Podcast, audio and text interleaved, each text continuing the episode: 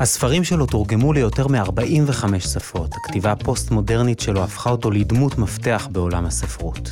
מיד יהיה פה הסופר והמחזאי אדגר קרת. הוא יספר למה הקורונה היא בעצם גן עדן לסופרים, והאם נרצה בכלל לחזור לחיים הקודמים שלנו אחרי שהכל יסתיים.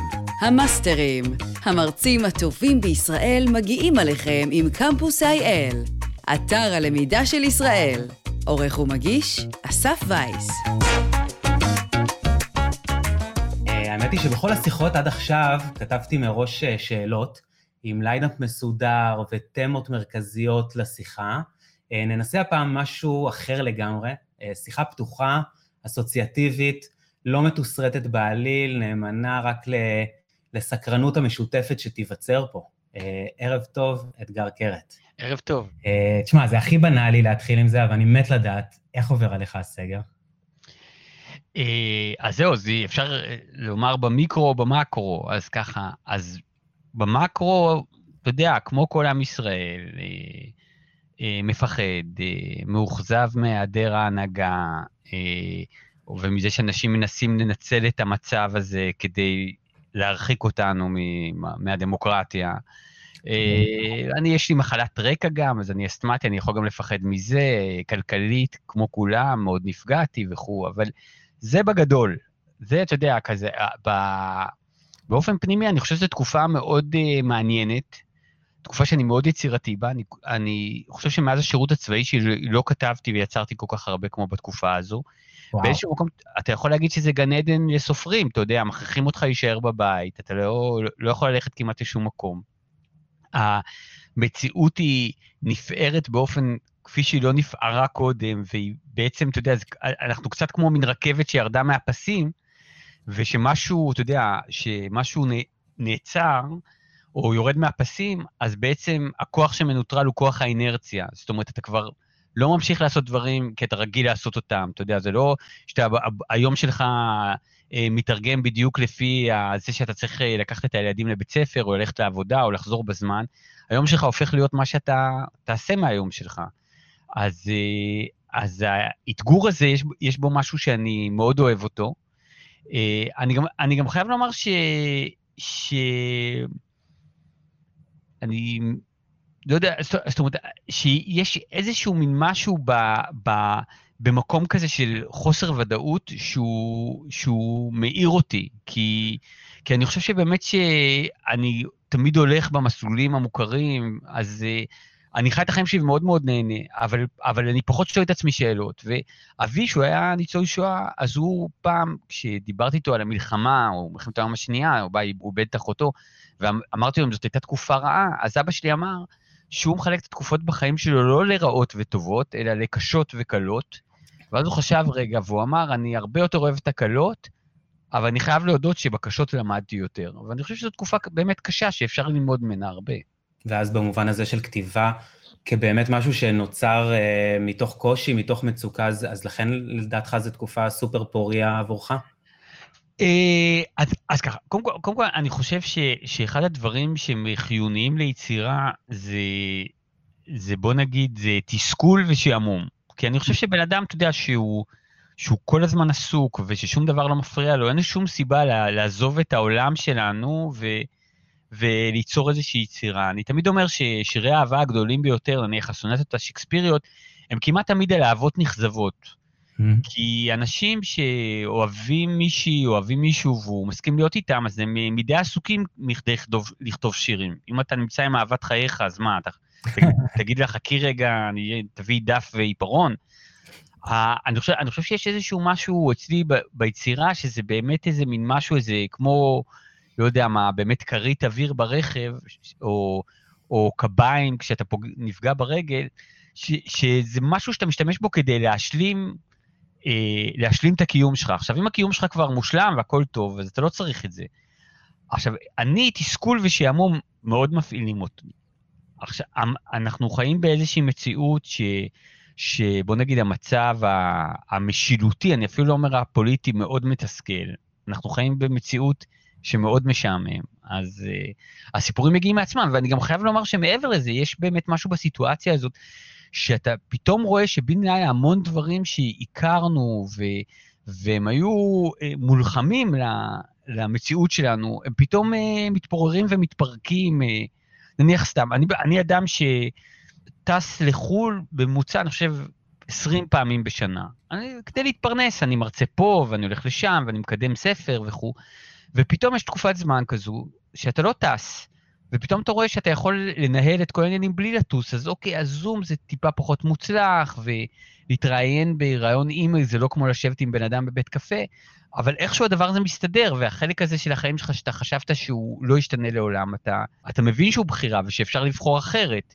ובגלל זה אני גם חושב ש, שיש איזשהו משהו בתקופה הזאת שהיא קצת כמו כתם רושך, בגלל שאתה מדבר עם אנשים שונים ומסתכלים על התקופה, אז כל בן אדם כמעט בא ואומר, אוקיי, אחרי שהקורונה תיגמר, יש משהו שאפשר לקחת מזה. יש אנשים שאומרים, אוקיי, אפשר לקחת מזה שלא חייבים לנסוע לדודה שרה כל יום שישי. תראו, אנחנו בבית נהנים, אפשר גם בלי הדודה. יש אנשים שאומרים, תשמעו, אפשר לטוס פחות ולהילחם בהתחממות הגלובלית ולעזור לאקולוגיה, ויש אנשים שאומרים, תשמעו, אפשר להמשיך אה, לאכן טלפונים ולעקוב אחרי אנשים גם כשהם לא חולים. אז, אז בעצם הדבר הזה, הוא יכול... אה, הקורונה יכולה להיות ניסיון שיכולה לשלוח, לא יודע, אנשים שמאמינים באקולוגיה למקום אחד, ואנשים שמאמינים פחות בדמוקרטיה למקום אחר, אבל כל אחד יכול למצוא בה משהו.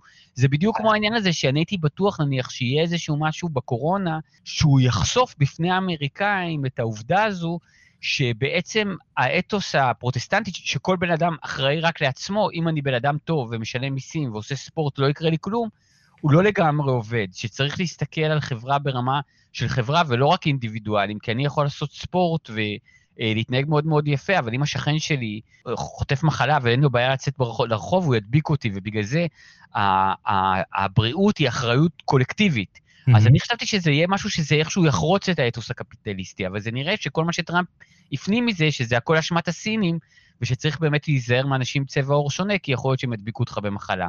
השאלה, אז, זה באמת, אז זה באמת אתה קולט שזו מציאות מאוד מאוד קיצונית, אבל אתה יכול לגייס אותה לכיוונים שונים. זהו, אבל על המציאות הקיצונית הזו הייתי רוצה לשאול אותך משהו, כי דיברנו אתמול בצוות על הכתיבה שלך ועל הסוריאליזם והדמיון שמגיע לאקסטרים לפעמים, ועלתה תהייה, אני לא זוכר אם זו הייתה אנה או אבישי או אלה, אה, אם בראש הקריאיטיבי והלפעמים פרוע שלך, אם אי פעם דמיינת תרחיש כזה, כלומר, אם האנושות 2020 זה סיפור שהיית מעלה על דעתך. לא, אני גם אגיד לך משהו, אתה יודע, אני בן 53.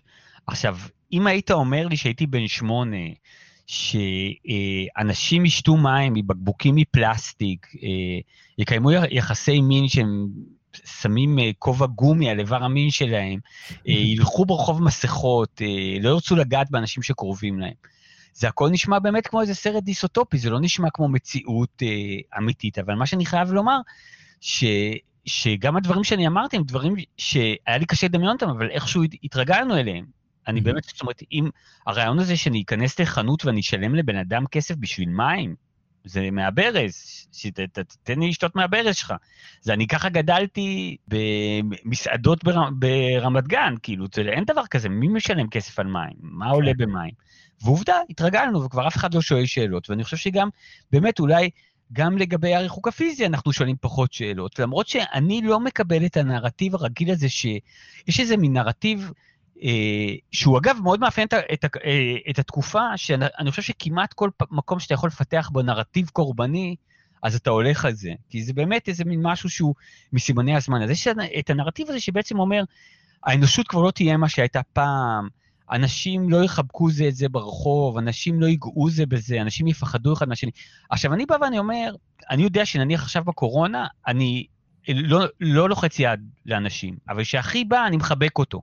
עכשיו, את אח שלי אני מחבק אותו, ואני כנראה אוהב אותו כל כך, שאני מוכן להיות לא רצ... רציונלי ולהסתכם בלהידבק בקורונה. מה שאני חושב שבעצם מה שהיה בקורונה זה שהקורונה היא לא באופן בינארי אמרה, עכשיו אתה נוגע בכל האנשים, עכשיו אתה לא נוגע בכל האנשים. היא בעצם הוסיפה איזשהו תג מחיר לזה, וכשהיא הוסיפה את התג מחיר הזה, אז בעצם נהיה לי פתאום ברור איזה אנשים אני לא יכול לא לגעת בהם. אשתי, הילד שלי, אח שלי, ואיזה אנשים שבאמת הייתי מחבק אותם ברחוב, אז אולי חיבקתי אותם ברחוב מנימוס, או מאיזה לחץ חברתי, או מאיזושהי מניירה, והיום לא מחבק אותם ולא חסר לי. כן, האמת היא שזה לגמרי מזכיר את הטקסט המפורסם שלך על הכריכה של אה, צינורות, שבהתקף אסתמה אתה בעצם צריך להתחיל לברור את המילים, אז גם, גם הפעם כאילו פתאום מי אתה מחבק ומי לא. אז אם באמת אבל המציאות עולה על כל uh, סיפור סהרורי, יש לך רעיון איך ייראה הפרק הבא בסיפור הזה? Uh, לי, יש הרגשה, זאת אומרת, האופן שאני חווה את הקיום האנושי, היא שאנחנו, שאנחנו במיוחד בעידן של המדיות הדיגיטלית, הדיגיטליות, שאנחנו כאילו לגמרי מוצפים ומוטרפים מנושאים מסוימים, שהם פתאום עולים לסדר היום, וממש בלחיצת כפ, כפתור, הנושאים האלה שהדירו שינה מעינינו אה, יומיים קודם, הם יכולים פתאום להיעלם, ויחליפו אותם בנושאים אחרים שידירו שינה מעינינו. אתה יודע, זאת אומרת, אתה באמת אה, מכיר את העולם של התקשורת אה, מכל צדדיו.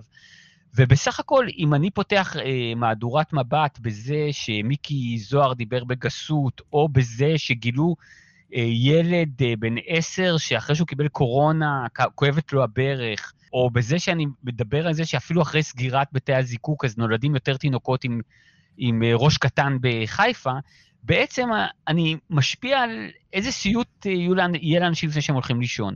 ואני חושב שבאמת שגם בעידן של המדיות החברתיות, שאנחנו בעצם מייצרים איזשהו סוג של אקו סיסטם, שאנחנו בעצם רק מקבלים את האינפוטים והפידבקים ש... שמעניינים אותנו, רלוונטיים לג... אלינו, לא משנה אם אנחנו, אה, לא יודע מה, מהקריים מיניסטר או מאמינים שהעולם שטוח, אנחנו נקבל איזה אישושים וחיזוקים לתפיסת העולם שלנו, אז בעצם יש איזשהו משהו בפחדים הגלובליים, שהם מאוד מאוד מנווטים והם פחות אינטואיטיביים מאריה שרודף אחריך ביער. אתה יודע, שרודף אחריך אריה ביער אתה בורח. במהדורה של ערוץ 12 אומרים לך משהו אחד, ומהדור, ובישראל היום אומרים לך משהו אחר. ואז אתה בא ואתה אומר, אוקיי, אז אני יכול לבחור ממה אני רוצה להיבהל, או איזה סוג של מציאות אה, אני רוצה לייצר לעצמי על ידי זה שאני מייצר היררכיות. זאת אומרת, אני יכול עכשיו להחליט שהיום אני לא אשם בלילה כי אני מפחד מהאיראנים, או כי אני מפחד מהווירוס, או כי אני מפחד שיבוא שמאלני וידקור אותי, או כי אני לא יודע מה, מפחד uh, מתחוממות גלובלית. אני, זה באמת uh, נהיה, בוא נגיד מערוץ אחד כזה, שגדלנו עליו, שיש רק משהו אחד לראות בטלוויזיה, אנחנו גם יכולים לזפזפ בין הסיפורים שאנחנו מספרים לעצמנו, וגם בין ה...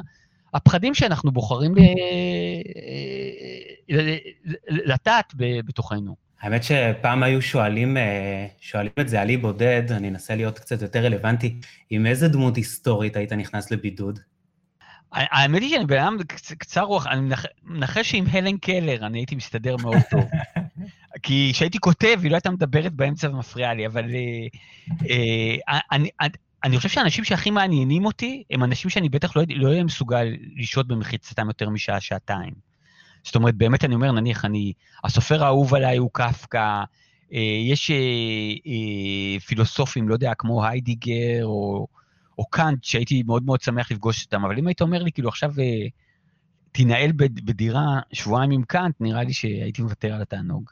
אה, שנה שעברה הייתי בטוקיו, וואי, זה נשמע כמו משהו לגמרי פרה-היסטוריה, אפרופו הסיפורים שלך נסיעות לחו"ל, זה היה בנובמבר.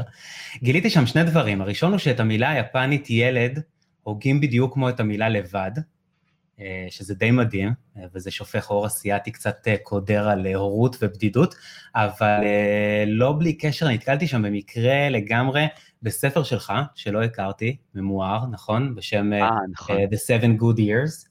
בדיעבד הבנתי שהוא נכתב באנגלית ופורסם בחו"ל, ובעצם מעולם לא ראה אור בעברית. ואז שהתחלתי לקרוא בעצם ראיתי כמה הוא אישי, גם על הילד שלך וגם על האובדן של אביך, ו... תהיתי אם אולי קל לך יותר להיחשף דווקא בפני הזר והלא מוכר. אה, אז כן, אז אה, קודם, קודם כל הספר הוא נכתב בעברית ותורגם לאנגלית, הוא פשוט נערך באנגלית, אז אין איזשהו מין אה, טקסט סופי בעברית. אבל באמת יש איזשהו משהו, אני, אני חושב ש... שאתה כותב fiction, שאתה כותב כתיבה בדיונית, אז לכאורה יש איזו אשליה של חשיפה, כי אנשים שקוראים את זה, הם, באמת הם יכולים לחוש את הפחדים שלך ואת התשוקות שלך. אבל בעצם הכל הוא, זה הוא, באיזושהי רמה מוצפן, כי נניח אם אני כותב סיפור על, על לא יודע מה, על אבא שהולך לבית ספר של הילד שלו להרביץ למורה כי היא דיברה לילד שלו לא יפה, אז אנשים יכולים לגעת בכעסים שנמצאים אצלי, הם יכולים לגעת בנקודות חולשה אצלי, הם יכולים לגעת בדברים שאני מתבייש בהם, אבל הם לא יכולים לשים לזה קונטקסט. עכשיו, כשאתה כותב ספר שהוא באמת אוטוביוגרפי, אז אתה אומר שם דברים עובדתיים. אתה אומר, אני הלכתי לשם, אמרתי לאיש הזה ככה, אה, אני מפחד מתירס ומלפפונים, אני לא יודע מה, אני לא, לא מסוגל לאכול אוכל מעודה. אז אתה בעצם באמת נמצא בעמדה שאתה חושף את עצמך, לא כשאתה סתם, שם איזשהו רגש מדמם out of context, אלא אתה בעצם מוסר המון אינפורמציה כמעט רכילותית על עצמך. Uh, עכשיו, זה ברור ש... זה קודם כל זה מקום שאני פחות מכיר, אבל, אה, אבל אה, מה שקרה זה שכתב את הספר הזה, והספר הזה באמת היה לי צורך לכתוב, לכתוב אותו, כי באמת, כי הוא קוראים לו שבע השנים הטובות, והוא על שבע השנים בהן זכיתי להיות, בוא נגיד, אבא לבני וגם בן לאבי, כי אבא שלי נפטר שבני היה בן שבע, אז... אז, אז באמת, כשאתה כותב כזה ספר אישי, אז יש משהו מפחיד בלפרסם אותו אה, בארץ. אבל אם זה היה תלוי בי, אני מאמין שבטח הייתי עושה את זה. Mm-hmm. אה, רק מכיוון שזה ספר שהוא באמת מספר בו הרבה על הבן שלי, אז התייעצתי עם הבן שלי, והבן שלי אמר שהוא מעדיף שהוא לא יצא בעברית. זאת אומרת, הוא אמר בהתחלה שהוא מעדיף שהוא לא יצא, ו... והוא אמר שהוא לא רואה שום יתרון בזה שכל מיני אנשים שהוא לא יודע עליהם כלום, ידעו עליו כל מיני דברים אישיים. וכששאלתי אותו אם אני יכול להוציא את זה בשפות אחרות, אז הוא חשב רגע ואמר, אה, אם הם משלמים, אז כן, הוא אמר. אז, אה, אז הם שילמו, וזה באמת יצא בשפות אחרות. כן. וזה מצחיק אגב, כי, כי זה ספר שהוא הגיע לכל מיני מקומות ש... ש... אה, דף, שאפילו ספרי ה fiction שלי לא הגיעו, זאת אומרת, הוא, הוא יצא באפגניסטן בפרסית, הוברח לאיראן, יש מהדורת, יש e-book כזה שרץ באיראן, וכזה מין הכוחות הביטחון כל הזמן כותבים נגד הספר הזה, והם כותבים שאני לא בן אדם אמיתי, ושזה בעצם, שהספר נכתב על ידי צוות של המוד... המוסד כדי לייצר אמפתיה לישראלים, ו... ו... ו... וזהו, ובאמת. וסיפורים ממנו באמת הגיעו לכל, לכל מקום, זאת אומרת, אה, לכורדיסטן, הספר יצא, לא יודע, באינדונזיה, במלזיה, בכל מיני מדינות שאין לנו יחסים דיפלומטיים איתן. אז, אה, אז בסך הכל, אה, הוא ייצר איזושהי חוויה מעניינת בחיים שלי, וזה לא שאני אה, שסיימתי אותו, רציתי לכתוב עוד אחד כזה, זה באמת היה איזה מין ניסיון להגיע לקלוז'ר עם המוות של אבא שלי, וברגע שזה הסתיים, אז יכולתי לכתוב, לחזור לסיפורים. הרבה שואלים פה בתגובות אם הספר יצא בעברית, אז, אז כמו שאדגר סיפר עכשיו, לא, הוא לא יצא בעברית, אבל באנגלית, כן, אבל באנגלית אני מאוד ממליץ, והאמת היא שכשקראתי אותו, הדבר, איכשהו שהדהד לי מאוד זה שזה סוגיה של משמעות. אה, זה גם נושא שבאופן נורא מעניין, הוא עלה בהרבה מהשיחות פה, גם אצל דן אריאלי ויורם יובל, לדעתי גם אצל ליעד מודריק, ולא באופן מכוון, לא, לא ממש שאלתי על זה, וזה גם לא שהייתה איזושהי שיחה עם פוקוס על פילוסופיה. כנראה באיזושהי צורה שכשהכול מסביב נהיה זר ומאיים, מתעוררת בנו איזושהי תשוקה למשמעות, לפוגג את הזרות, ליצור איזשהו סדר ופשר, אז אה, אז כמובן שהיא יכולה להיות במטאפיזיקה דתית או בתיאולוגיה, אבל קמי הרי דיבר הרבה על הקדושה החילונית ועל השאיפה של האדם אל מה שמעבר לו, ובהיבט הזה מעניין אותי לדעת אם אתה מוצא את זה בכתיבה. אה, אז אה, אם לא ישר, אני לא לגמרי מוצא את זה, אבל כתיבה זה הכי קרוב שהגעתי. זאת אומרת, באמת, אה, נניח, אני מסוג הילדים האלה שאף פעם לא ידעו מה הם רוצים לעשות כשהם יהיו גדולים, גם כשהם היו גדולים. אני ואתה למדנו באותה תוכנית באוניברסיטה, וזו תוכנית שאפשרה לנו ללמוד בכל מיני תחומים, ו... לא יודע מה למדתי במתמטיקה ופילוסופיה, ו... וזה הכל בעצם הסתכם, התכנס לזה שאין לי מושג מה אני רוצה לעשות. ובינתיים אני גם כתבתי סיפורים, ואני מאוד אהבתי את זה, והרגשתי שאני, שזה הדרך הכי טובה שמצאתי בינתיים לבטא את עצמי, ואז באמת התחלתי גם לכתוב ו, וליצור. אבל אני, אני חושב שיש אנשים שאתה פוגש אותם והם אומרים לך, אני נולדתי להיות סופר, או אני תמיד ידעתי שאני סופר, ואני מרגיש שאני נולדתי להיות משהו שאין לי מושג מהו, ושעד שאני לא אגלה מהו, אז אני אמשיך לכתוב, כי זה הדבר השני, השני הכי, הכי קרוב למה שאני מחפש, אבל, אני, אבל הרצייה הזאת היא, היא תמיד קיימת. ואני מסכים איתך, זאת אומרת, דיברת על קמי, אבל אני מסכים איתך, באמת יש, יש משהו לגבי משמעות, ודווקא בתקופה של קורונה, הנושא של המשמעות הופך להיות אה, משמעותי יותר, אה, שמשמעות היא, היא, אני חושב שהיא דורשת מאיתנו המון פעמים לעבור ממצב פסיבי למצב אקטיבי, כי משמעות אתה לרוב אדם מחפש משמעות, זה לא שהמשמעות אה, לרוב נופלת לחיכו, זה תהליך, זה לא משנה אם אתה חילוני או דתי, אני חושב ש... שזה משהו שאתה צריך לעבוד ולחטט את רגליך, וזאת אומרת, וזה באמת, זה כאילו, זה שותה לך ש... שעות של, אה, אה, מה אני אוכל לקינוח, ויו, ומה נותנים היום בנטפליקס, לנסות, לנסות לחפש משמעות. וכשאתה מוצא אותה, היא באיזשהו מקום כנראה תהיה די שרירותית, כי אנחנו נולדנו, נחיה, נמות. בזמן שאנחנו כאן אנחנו יכולים אה, לרצות אולי לעשות טוב לאנשים סביבנו, לעזור, אולי להשאיר איזה משהו, לגלות משהו שלא לא ידעו אותו קודם, לתת לעצמנו איזושהי תחושה שאנחנו מועילים, אבל כל הדברים האלה זה, זה, זה, זה יותר אנחנו מהעולם. זאת אומרת, זה באמת איזה מין אה, פרה שרוצה להנדיק יותר משהעגל רוצה לנהוג, לפחות במצב שלי. זאת אומרת, קודם כל יש לי צורך לכתוב סיפורים, קודם כל בשביל לברר דברים לגבי עצמי, אבל, אבל תמיד יש לי גם צורך לפרסם אותם ולקבל פידבקים. כי מתוך איזושהי מחשבה שהוא אולי, לא יודע, יש שם איזשהו רסיס של רגש שהצלחתי לקרוא לו בשם, שאולי משהו שחשתי בו, זה משהו שגם אנשים אחרים ירגישו בו. ואני רואה את כל התהליך הזה בתור משהו שהוא מאוד מאוד עלוב, זאת אומרת, לא עלוב ברע, זאת אומרת, עלוב כמו, לא יודע מה, כמו שמישהו שרץ ומנסה להגיע לשירותים בזמן, כזה עלוב, לא, לא מפלצתי או, או מעליב או מבזה, אבל אבל זה באמת איזה מין... אה, מין צורך אה, לעשות משהו, ליצור משהו, להגיד משהו, לנסות לגעת בעצמך, לגעת במישהו אחר, שזה... שזה משהו שאתה יודע, זאת אומרת, אתה יודע, אם, אם אולי אם הייתי מואר, אז, אה, אז לא, האובססיה הזאת הייתה עוזבת אותי. כן, האמת, האמת היא שזה מדהים, זה כנראה שאפרופו מה שאמרת בתחילת הדברים, הקיום היומיומי עוטף אותנו באיזשהו ביטחון מרדים, אולי מין, לא יודע, אוטופיה מאלחשת כזו, ופתאום הוא הופרע, ואנחנו חושבים מחדש על המון דברים, חושבים מחדש על למידה ועל עבודה ועל יחסים, ו- והמציאות הזו מכריחה אותנו גם לחשוב מחדש על, ה- על הקיום ועל, ועל משמעות, וזה, וזה מדהים שפתאום השאלה הזו עולה בכל כך הרבה אה, רבדים. אה, הזכרת מקודם, אמרת, הדבר השני שהכי הייתי רוצה לעשות, וזה הזכיר לי את הסיפור שלך על הנהג אוטובוס שרצה להיות אלוהים. לגמרי. שזה הדבר השני אה, שהוא הכי רצה להיות. אה, נהג אוטובוס, כן, הוא רצה להיות אלוהים, אבל לא הסתדר, אז הוא נהיה נהג אוטובוס, כן. לגמרי. האמת היא שלקראת יום כיפור הקראתי את הסיפור הזה לילדים שלי, אה, ובי אישית משהו מתכווץ כל פעם שאני קורא אותו בפעם הלא יודע כמה, ואני חייב להודות שעליהם הוא לא ממש עבד. אה, ובהקשר הזה רציתי לשאול אותך אם אתה כותב אחרת לילדים, כי גור חתול אדם ארוך שיער כן סוחף אותם, כן. וגם לשבור את החזיר שהוא לא נכתב מראש לילדים, אז איך זה עובד? אה, אני, קודם כל, אני, אני חושב שאצלי כתיבה למבוגרים וכתיבה לילדים, אז קיימת איזושהי מודעות. למרות שאני חייב לומר שיש לי סיפורים, אולי שהתחלתי אותם כסיפור לילדים ופתאום הבנתי שזה לא מתאים לילדים, וזה לא קורה ההפך, אבל לפעמים אני כותב סיפור ילדים ואני אומר, בואנה, זה כאילו, זה, לא, זה הולך לכיוונים לא טובים. אבל אני חושב שמה, שבאופן בסיסי אני לא כותב שונה לילדים שאני כותב למבוגרים, כמו שאני לא מדבר שונה לילדים מהאופן שבו אני מדבר עם מבוגרים. אני באמת, אני, אני חושב ש... זאת אומרת, אה, ש...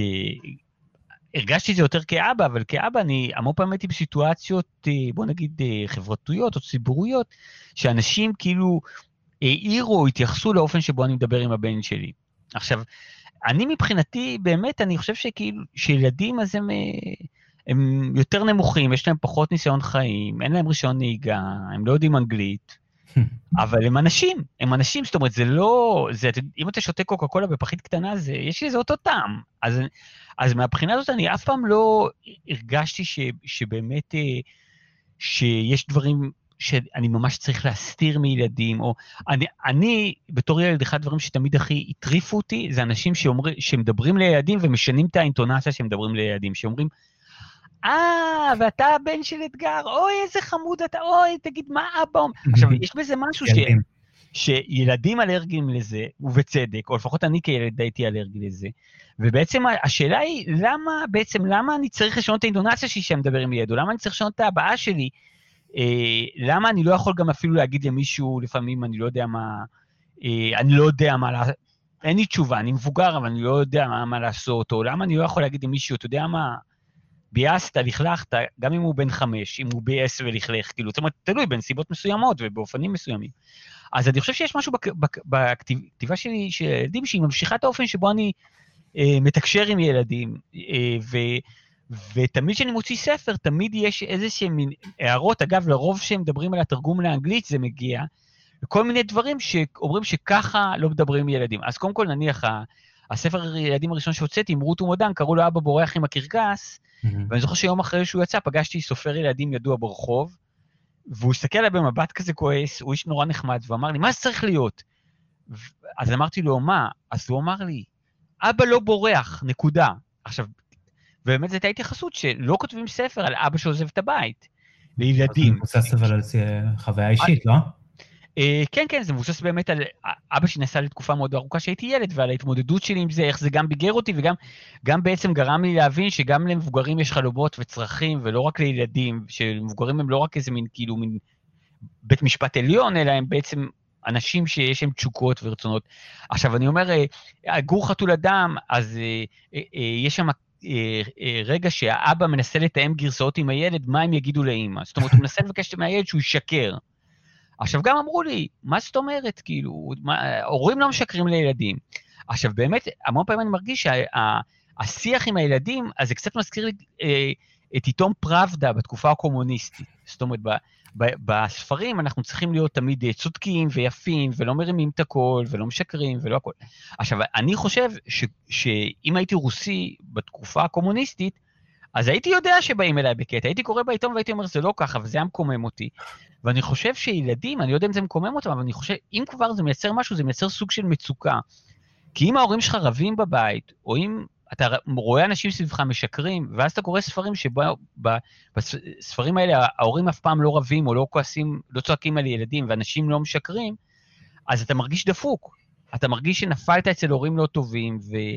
שבדיוק אתה בסביבה כזאת שאנשים עושים דברים שהם לא אמורים, אתה גם יכול להעמיד לעצמך אולי איזשהו סוג של רף שאתה לא תוכל לעמוד בו.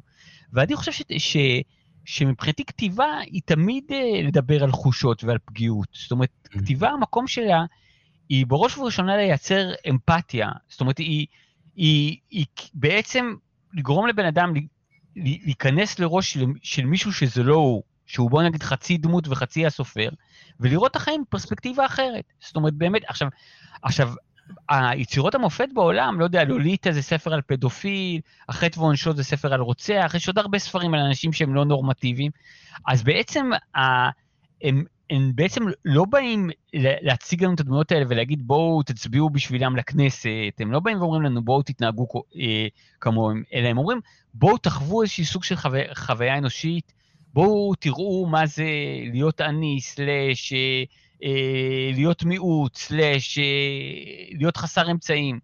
וה, ו, והדבר הזה הוא, הוא דבר שהוא מאוד מאוד פותח. עכשיו, אני חושב שהדבר הזה הוא גם נכון בספרות ילדים. זאת אומרת, גם מה שהילדים מחפשים בסיפורים, הם רוצים אה, להישאב לעולמות שהם לא מכירים, וגם להכיר תודעות שהם לא מכירים, זה הדבר הכי מקסים. ו, ואם התודעה הזאת היא תמיד איזושהי סוג של תודעה סטרילית, אז... אה, אז חבל. אנחנו כאילו מגינים על הילדים, אבל לא ממש ברור ממה. זאת אומרת, אחד הנושאים, נניח, שאף פעם לא מדברים עם ילדים, זה על מוות. עכשיו, mm. אני הבנתי שיש דבר כזה שהוא מוות, אני חושב שהייתי בערך בן שלוש. זהו, באתי לשאול איזה סיפורים אתה שמעת בתור ילד, איך דיברו איתך, אה, ההורים שלך. אז, אז, אז אתה יודע, אז באמת, אני חושב שיש איזשהו משהו אצל ההורים שלי, קודם כל, שהם גידלו אותי באופן לא סטנדרטי, וזה קשור לזה שאימא שלי התייתמה בגיל מאוד צעיר, במלחמת העולם השנייה, והיא בעצם איבדה את, את הוריה, וגם אחרי המלחמה היא הייתה בבית יתומים, והיא לא גדלה עם הורים נורמליים. ואבא שלי, אמנם הוריו שרדו את המלחמה, הם מתו מאוחר יותר, אבל, אבל אה, לא, גם לא, לא היו ילדים ונעורים נורמ, נורמליים, כי הוא היה במלחמה והם היו שנתיים בבור באדמה, זאת אומרת, אז לא היו יחסי הורים וילדים. ואימא שלי אמרה, שהיינו מאוד מאוד uh, צעירים, היא אמרה לי, תשמע, אני לא יכולה להיות אימא כמו האימא של, נקבה בשם של חבר. כי היא אמרה, כי היא, מה היא עשתה? היא הסתכלה על אימא שלה, איך היא גידלה אותה, ואם היה לה טוב איך שאימא שלה עשתה, היא עושה אותו דבר, ואם אימא שלה גידלה אותה מגעיל, אז היא עושה ההפך. עכשיו, אימא שלי אמרה בעצם, אין לי רפרנס, אני לא יודעת, אני מאלתרת כאן. ואני חושב שהאופן שבו אחי ואחותי ואני גדלנו, זה כאילו, אני תמיד אומר, אנחנו גדלנו כמו אה, חבורת פרטיזנים ביערות של רמת גן.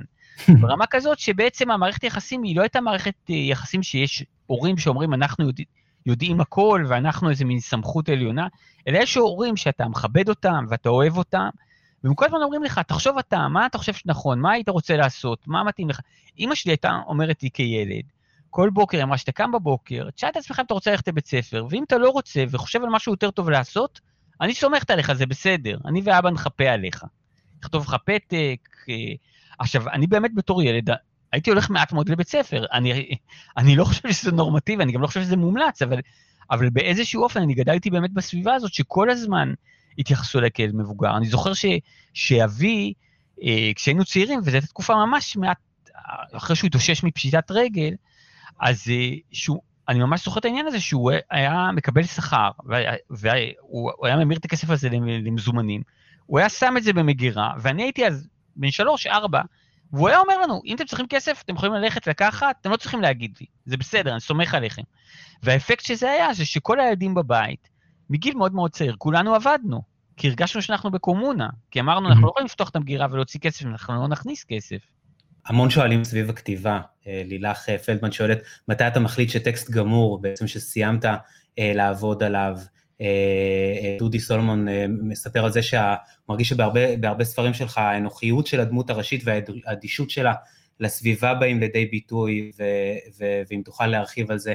וזה מחבר אותי קצת לסיפור שלך בחוץ, וקצת לנושא ההרצאה, של אה, אם נרצה לחזור לזה אחרי הקורונה, אבל בוא תתחיל קודם ככה עם אה, תשובות לשאלות. אז כן, אז, אז שוב, אז כמו, שקצת, אה, אז כמו שקצת אמרתי באמת על, ה, על הכתיבה, אז באמת, אני מבחינתי, בוא נגיד, אם אני צריך לדמיין איך אני כותב סיפור, אז הסיפור הוא כזה מין איזה יצור קטן וחמקמק שמסתובב בחדר, לא יודע, כמו לכאורה יתושה, ואני מדמיין אותו יותר כזה כמו, אני לא יודע מה, שרקן עם זנב ארוך, ואני מנסה לתפוס אותו, ואני מנסה לתפוס אותו, ואני מחפש אותו, ואני לא מוצא אותו וזה, ואז בעצם לפעמים אני כאילו מצליח לתפוס לו את הזנב, שזה בעצם, אני אומר, אני שומע איזה משפט, אני רואה איזה תמונה, אני, יש איזשהו משהו שאני מרגיש שמסתתר מאחוריו משהו שאני רוצה לומר, ואני לא מבין בדיוק מה הדבר הזה, ואז בעצם אתה תופס את השרקן הזה בזנב, והוא מתחיל לרוץ בבית, והוא גורר אותך, וה...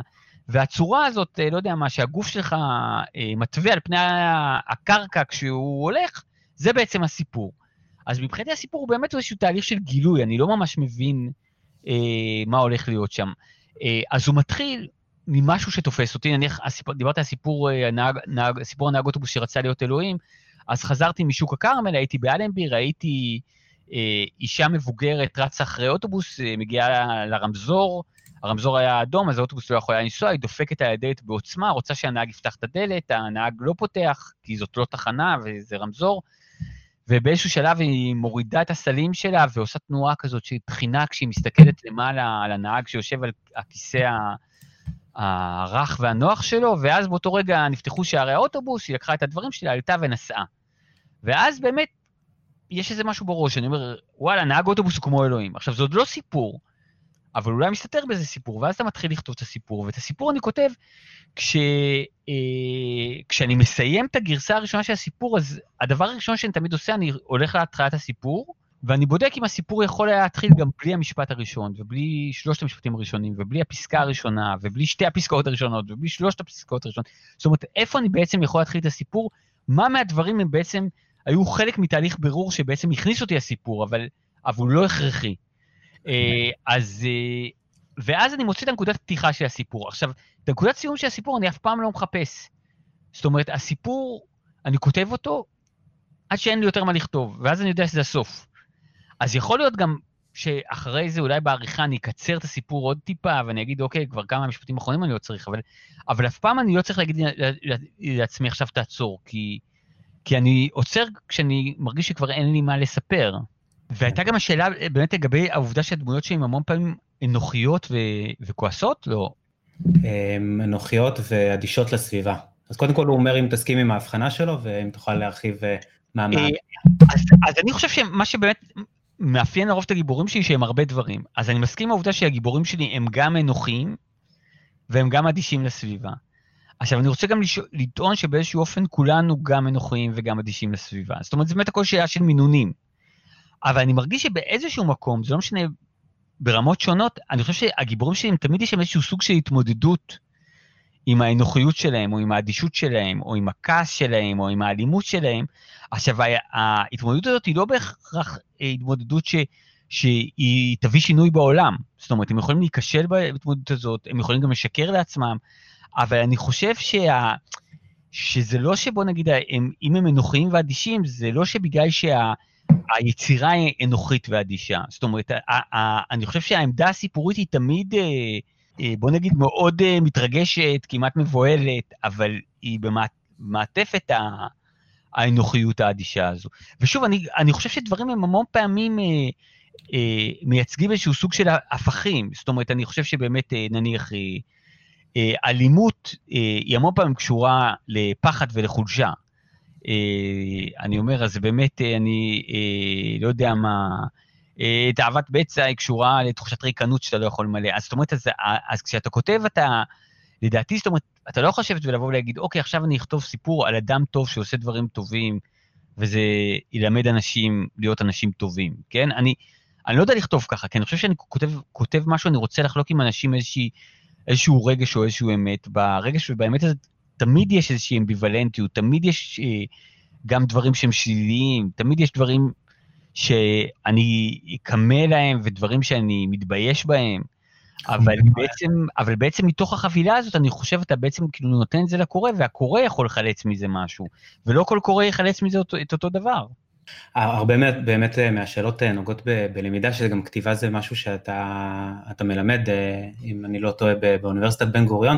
אני רוצה שנייה שנדבר על למידה, ובהקשר הזה נגיד קודם מילה עלינו, על קמפוס IL, אתר הלמידה של ישראל, אנחנו בעצם פלטפורמה שמציעה לכולם בחינם מאות קורסים ויש לנו כבר 400 אלף לומדים והכל בחינם ובזמן, במקום ובקצב של הלומדים, ואחד הקורסים שקפץ לי לראש זה קורס חשיבה יצירתית, אה, קורס מאוד מצליח של פרופסור עזרי טרזי מהטכניון, ואני תוהה בנוגע ליצירתיות, אם אתה חושב שזה משהו שאפשר ללמוד, לפתח, לשכלל אצל ילדים, כי הרי פיקאסו אמר שכל הילדים נולדים אומנים, והקושי הוא רק להישאר אומנים כשאנחנו גדלים, אז אולי בכלל כל מה שצריך זה קצת פחות לקלקל.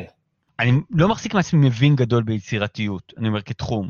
אה, אני, אני אומר, אתה יודע, זאת אומרת, כאילו, בוא נגיד, אה, אם אני לא יודע, אני אקח איזה אנלוגיה, אני לא יודע אם זה עובד בכלל, בזמן שאני חושב על זה, אני אומר, אבל בוא נגיד, אתה יודע, זאת אומרת, אה, אם יש לך פסיכיאטר שהוא פסיכופת, אז הוא יותר פסיכופת מפסיכיאטר. זאת אומרת, הוא אולי יכול לנתח את ההתנהגויות הפס, הפסיכוטיות שלו, אבל הוא בראש ובראשונה פסיכופת. עכשיו, אני בא ואני אומר, אני בוא נגיד יש לי רעיונות ויש לי דמיונות ואני יודע לכתוב אותם, זה לא אומר שאני מומחה לרעיונות ולדמיון.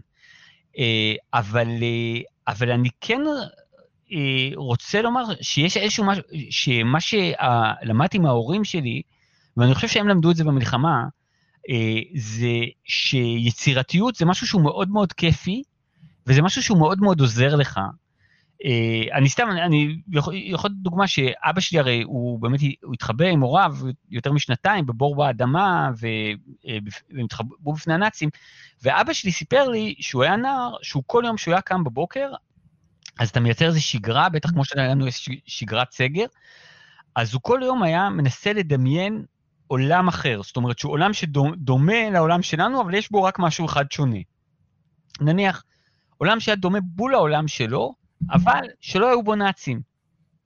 Mm. אז uh, הוא לא היה צריך להיות באדמה, הוא יכול לצאת. או עולם שהוא דומה לעולם שלו והיו בו נאצים, אבל שהנאצים היו רודפים ג'ינג'ים, והוא תודה לאל לו ג'ינג'י, והוא גם יכול היה לצאת.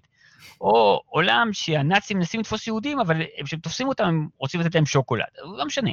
עכשיו, עכשיו, שאלתי אותו למה הוא היה עושה את זה, אז אבא שלי אמר לי, אה, אה, הוא אמר לי, כל דבר שאת, שאתה מסוגל לדמיין אותו, הוא באיזשהו מקום יכול להיות קיים. זאת אומרת, אוקיי, נניח סתם, אני מסוגל לדמיין שאני עכשיו אה, אה, נכנס לחללית ואני טס אה, לכוכב הלכת נוגה. אז אין כזאת חללית, אבל עצם העובדה שאני מסוגל לדמיין את זה, אז, אז יש לי בעיות טכניות, אז אני צריך גם, לא יודע מה, לבנות משהו כזה. עכשיו, עכשיו, בעצם, אבא שלי אמר לי, אני הייתי בבור נורא קטן, וכל פעם שהייתי מדמיין איזה יקום מקביל, אז בעצם הייתי מרחיב את העולם שלי, והייתי מעודד את עצמי, והייתי בעצם מחזק את עצמי, והייתי אומר לעצמי, המציאות שאת, ש, שאני חי בה, אז זה לא בברזלים, זה לא חייב להיות ככה, זה גם יכול להיות משהו אחר. Mm-hmm. אז עכשיו, שאתה יודע שאבא שלך אומר לך דבר כזה, שאתה בן חמש או שש, אז אתה בעצם מבין ש, שבעצם יש, יש כאן, אה, איך קוראים לזה בבית ספר, משהו, כישורי חיים. כן. שיש איזשהו משהו בדמיון שזה סוג של כישורי חיים. זה משהו שיכול לנחם אותך, לעודד אותך, אה, לעזור לך אה, בעצם באיזשהו, באופן מחשבתי, לצאת מחלל שאתה כלוא בו, אז, אה, אז, אני, אז, אני, אז אני, משהו, אני מאוד מאוד בעד. עכשיו, אני אה, כן מרגיש, זאת אומרת, שבאמת שיש משהו אה, אינטואיטיבי שילדים הרבה יותר פתוחים פשוט, זאת אומרת, הם יכולים לעשות הכל ולחשוב הכל, ו, וחלק מ, מתהליך הגידול שלהם, אנחנו בעצם אה, אה, מגבילים אותם. אגב, יש בזה איזשהו סוג של היגיון, כי זה שילדים יכולים לעשות הכל, ו...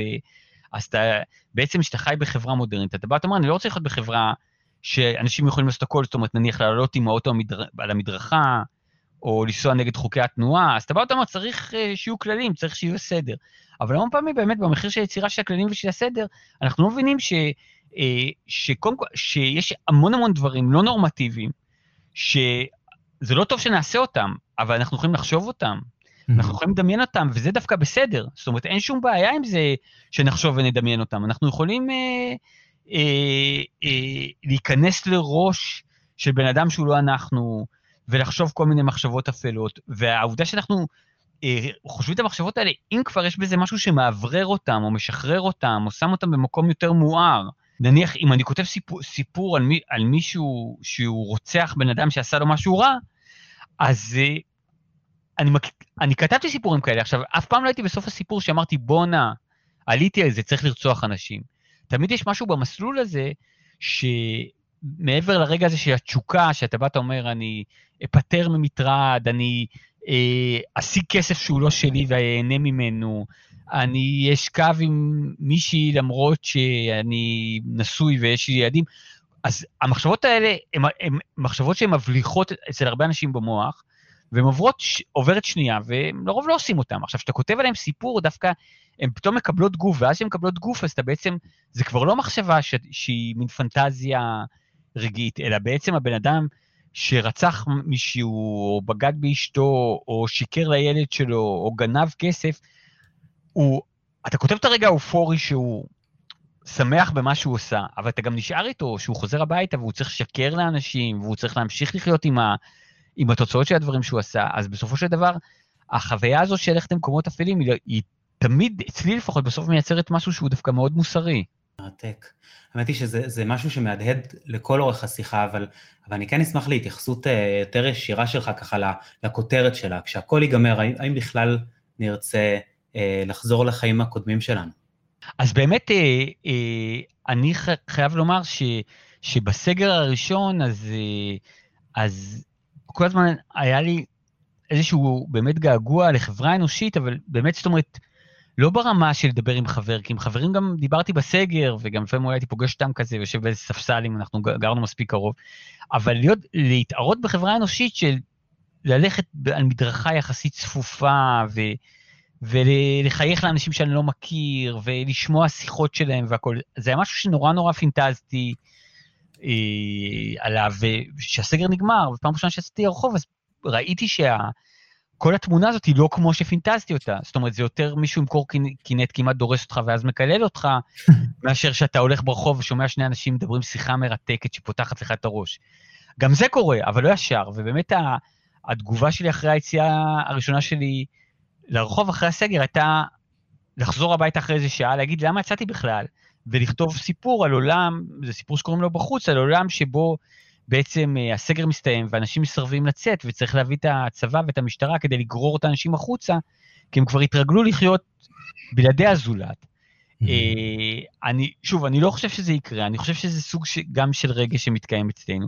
אני כן חושב, אולי, ש, שאחורי הקורונה מאוד מאוד יכול להיות שאנחנו נהיה יותר אה, סלקטיביים וביקורתיים אה, לגבי האינטראקציות החברתיות שלנו.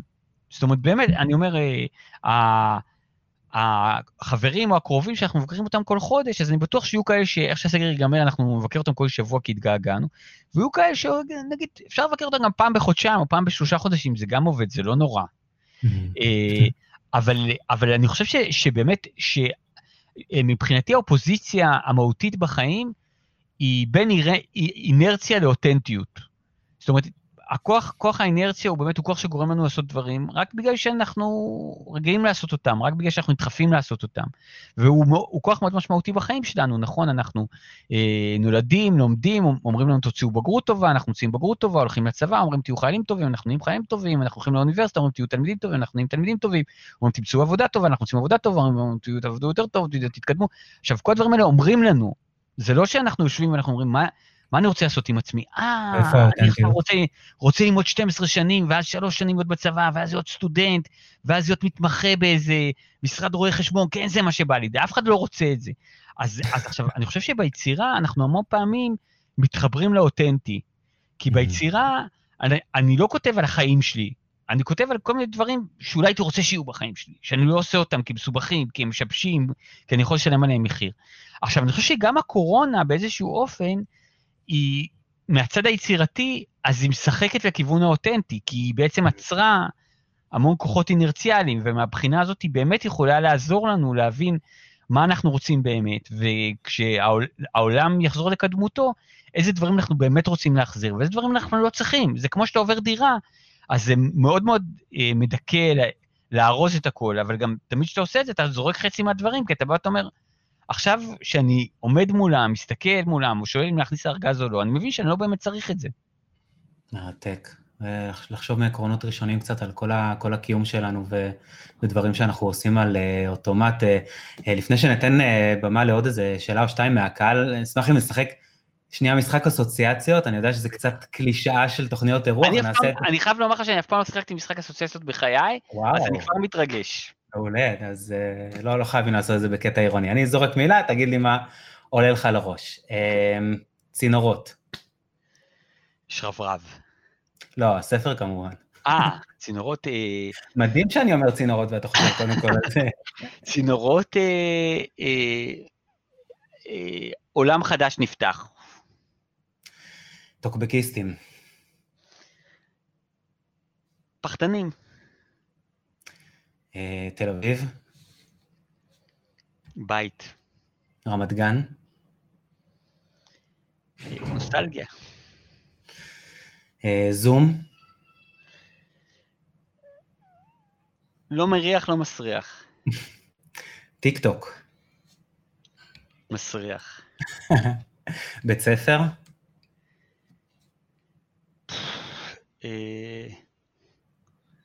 יותר מדי שמרטפייה, פחות מדי מקום שבו אתה יכול להתפתח בו. שירה. אה, הבית האמיתי שלי, אני יכול לגור בבית, יכול לגור בעיר, אבל בעצם הבית שלי זה איפה, איפה, שהיא, איפה שהיא נמצאת, אני עומד לידה וזה זה, זה המקום שלי בעולם. אה, מדהים. אה, טוב, האמת היא שבשביל פעם ראשונה במשחק אסוציאציות אה, עמד- עמדת, עמדת בזה בכבוד. אה, עולות פה גם כמה שאלות, אני רואה, אלון קפלן שאל על דיגיטציה של הספרות, זה, זה הקפיץ לי לראש איזושהי שאלה שרציתי לשאול מקודם. יש איזו אמירה נורא יפה של ג'ונתן פרנזן, שאומר שעל כל קורא שמת היום נולד צופה. הוא בעצם טוען ששיווי המשקל הופר במעבר מתרבות שבמרכז שלה זה המילה המודפסת, לתרבות שבמרכז שלה זה דימויים ויזואליים ודיגיטליים, ואתה סופר, אבל אתה גם יוצר סרטים, ומעניין אותי לדעת אם אתה מזדהה עם קריאות השבר האלה על התמעטות הקוראים. קודם כל, אני לרוב לא מזדהה עם קריאות שבר. אז אני, אני, אני, לא, אני, אה, זאת אומרת, בוא נגיד, אני, נניח, האמירה של לבוא ולהגיד, אה, אוי ואבוי, כאילו, אנשים לא קוראים, וואי וואי וואי, מה יהיה? אני, אה, כאילו, אני לא יודע, לא יודע מה לעשות עם זה. עכשיו, מה שאני רוצה להגיד, זה גם לגבי הדיגיטציה וגם לגבי הספרות, שאני חושב שהדבר הבסיסי שתמיד היה קיים, זה היה הצורך לספר סיפור והצורך לשמוע סיפור. אני אומר, לא יודע מה, בתקופות קדומות, אז היה מספר סיפורים, הוא היה בא, אנשים היו נותנים לו צלחת מרק ונותנים לו לישון ליד המדורה, והוא היה מספר להם סיפור בתמורה. עכשיו, כל השינויים שקרו אחרי זה, הם קרו מכל מיני, בוא נגיד, שיקולים כלכליים וחברתיים. נניח, אה, אה, המצאת הדפוס, אז היא אפשרה לאנשים אה, אה, לומר דברים ו... לכתוב את הדברים שהם פעם אמרו, ובעצם במקום להיות ליד מדורה אחת, להדפיס מיליון עותקים ולהיות ליד מיליון מדורות. ומהבחינה הזאת בעצם, זאת אומרת, נניח, הרומן הפיקרסקי הוא בעצם נולד מזה שעברנו לדפוס, וגם שאנשים, בגלל שספרים היו יקרים ומסובכים להדפסה, אז שאנשים לא היו קונים משהו שהוא 20 עמודים, אז זה היה צריך להיות 720 עמודים, וזאת הסוגה שנוצרה. בדיוק כמו שמוזיקה קלאסית, יצירות קלאסיות הן מספיק ארוכות בשביל להצדיק זה שתיקח בייביסיטר ותיסע לקונצרט, ושירים ברדיו הם מספיק קצרים, כי אתה לא צריך את, ה... אתה לא צריך את, ה... את האורך מינימום הזה, כי אתה ממילא שומע את זה על הדרך. עכשיו, אני, אני אומר את כל זה בגלל שאני חושב שהעולם הוא כל הזמן עבר טרנספורמציות, אני חושב שתמיד היינו בחרדות. אני, אני אגב, שהקולנוע התחיל, אנשים פחדו שזה יהרוג את הספרות, שהטלוויזיה התחילה, אנשים פחדו שזה יהרוג את הספרות ואת התיאטרון ואת הקולנוע, שהאינטרנט התחיל, חשבו שזה יהרוג את הכל. עכשיו, אני אומר ככלל, בתור מישהו שגדל בשנות ה-70, רוב הילדים שהכרתי לא קרו. רוב המבוגרים שהכרתי לא קרו. אז הם, נכון, הם לא שיחקו פורטנייט. אז הם, mm. אה, הם שיחקו תקיעות, הם שיחקו מדרכות, לא משנה מה. אבל גם הפנטזיה הנוסטלגית הזאת שפעם כולם קראו והיום אף אחד לא קורא, היא לא נכונה. תמיד חלק כן. מהאנשים קראו וחלק לא. אז אני מראשיתי בשנות ה-70, אז ילדים ראו סטיב אוסטין במקום לקרוא. אז היום הם אה, משחקים פורטנייט, זה לא הבדל. עכשיו, למרות שהבן שלי משחק CSGO, הוא אמר שפורטנייט זה לילדים קטנים. אז, אבל, אבל מה שאני אומר, שאני חושב שבאיזשהו אופן, הנרטיב הזה שאומר, זה רע וזה טוב, הוא, הוא, הוא לא נכון, כי, כי בעצם מה שאני, מה שאני אומר, אם אני רוצה לספר סיפור, ופעם הדפיסו את, אה, את הסיפורים שלי בספר, והיום הם אה, אה, יופיעו באיזשהו פורטל או באיזושהי מדיה דיגיטלית או באופן אחר, אז זה סבבה. אם אני, עכשיו, אם אנשים ירצו לקרוא רק טקסט, כי אני חושב שספרות נותנת משהו שקולנוע וטלוויזיה לא נותן, הם ימצאו את הספרים בסוף. אם, אה, אם הם, חלק מהם ילכו לטלוויזיה, הם ימצאו גם סיפור ודמויות ואמפתיה, הם גם יכולים למצוא אותו בטלוויזיה. זאת אומרת, אותי הרבה יותר מעניין את השאלה אם משהו אה, הוא טוב ואותנטי ו, ורגיש, מאשר אם הוא רע. אני מבחינתי, לא יודע מה, Breaking Bad או הסמויה, השפיעו עליי הרבה יותר מרוב הספרים שקראתי בעולם, הם היו יותר טובים מהם, אז מבחינתי ספר זה לא דבר טוב, קראתי המון ספרים משעממים וגרועים ו... ולא מוסריים, ו... ומה... ומהבחינה הזאת אני, אני באמת, באמת רק חושב שיש לנו הרבה אופציות. אני חושב ש... שאגב, אנשים אה, משתמשים בקריאה אולי הרבה יותר, כי אנחנו היום חיים בעולם אה, דיגיטלי שבו אתה כותב אימיילים, אתה, אתה כותב וואטסאפים. אני כתבתי את האימייל הראשון שלי, אני חושב שהייתי בן 20 ומשהו. הבן שלי כתב את האימייל הראשון שלו, אני חושב שהוא היה בן 7 או 8, ואולי לא, זאת אומרת, ואומנם לא, טלפון היה יותר מאוחר, אבל הוא כותב וואטסאפים והוא מתבט, מת, מתבטא בכתב, הוא קורא דברים ברדיט, האנגלית שלו הרבה יותר טובה משלי, אז זאת אומרת, מבחינת לאבד את השפה, אני לא חושב שנאבד את השפה. אה, לאבד את הקוראים, אז אנחנו נצטרך אה, למצוא דרכים אחרות להביא אותם, ואני מקווה שהם יקראו, ואם הם לא יקראו, והם נמצא איזושהי דרך אחרת, אם אני אצליח להפנט אותם לתוך סיפור, או... או לרקוד להם בסטפס איזה סיפור הזה, אז זה good enough, אני לא חושב שהפורמט שה, כפורמט הוא קדוש. שמע, הייתי יכול אה, להמשיך את השיחה הזו לפחות עד אה, סוף הסגר, אני מרגיש פה קצת אה, מבטים של פסיכולוגית לקראת סיום השעה. אז נתקרב לשאלה האחרונה שכל המאסטרים נשאלים בסוף. נגיד גם שקמפוס IL מובל על ידי מטה ישראל דיגיטלית במשרד הדיגיטל הלאומי והמועצה להשכלה גבוהה, הוא מציע את הקורסים הטובים ביותר בחינם לכולם, תוכלו למצוא אותם בקמפוס.gov.il, ולסיום, מאחורי השידור הזה עומדים הרבה מאוד אנשים יקרים ומוכשרים, אמיר גירון, לי רוזנפלד, רונית אריס ממן, שירה אמיר, מורן הרוש, אה, לירון אטיאס, אבישי פרידלר וערן רביב, מנהל קמפוס אייל. אה, אז עכשיו לשאלת... אני יכול גם לומר משהו שבאמת יצא לי להתנהל מול תחקירנים ומולך ומול אה, התמיכה הטכנית והכל, ובאמת באופן מדהים כולם היו חכמים, נחמדים, מקסימים, אז באמת, זו באמת הייתה חוויה מאוד טובה. תודה. איזה כיף, תודה לך, תודה לשמוע, זה הדרישות uh, סף אצלנו לקמפוס האל. Uh, אז עכשיו uh, לשאלת הסיום, שתף אותנו במשהו חדש שאתה למדת בתקופה האחרונה. אני, אני חושב ש, שמה שאני למדתי בקורונה זה שאני לא מסוגל להשתעמם. זאת אומרת שהמושג הזה של שעמום, שזה משהו שאני חושב ש... מאוד פחדתי ממנו כילד, אבל באמת פחדתי כל הזמן שהשעמום יגיע. זאת אומרת, כל הזמן הייתי עושה איזה מפעולות מנע כדי שהוא לא יגיע. הייתי יוזם כל מיני עיסוקים הכי מופרכים ו- וכאלו. ודווקא באמת בסגר, שאני הכי לא זן בודהיסט בחיים, הצמצום הזה והעובדה הזאת שבאמת אה, לפעמים הייתי צריך להיות אה, לבד עם עצמי, אז אני אז קודם כל למדתי לא לפחד מזה, ואז, וגם למדתי שהדבר שה, הזה שאני חושב שמגיע, הוא לא מגיע, הוא לא, הוא, לא, הוא לא מגיע בסוף, זאת אומרת, הפחד מהשעמום תמיד היה שם, אבל השעמום מבחינתי זה fake news. מדהים. אני אסכם בהערה, המון שואלים פה שאלות ואנחנו מתנצלים שלא נתנו מקום לכולם, אבל דווקא אור מאי לא כתבה שאלה, היא כתבה הערה שאני כל כך מזדהה והייתי רוצה לסיים איתה. תודה רבה שנתת למרוץ העכברים הכאוטי והמאוד לא ודאי כרגע, להרגיש פחות לחוץ. בטוחה שעוד אנשים צריכים לשמוע את המילים האלה כמוני.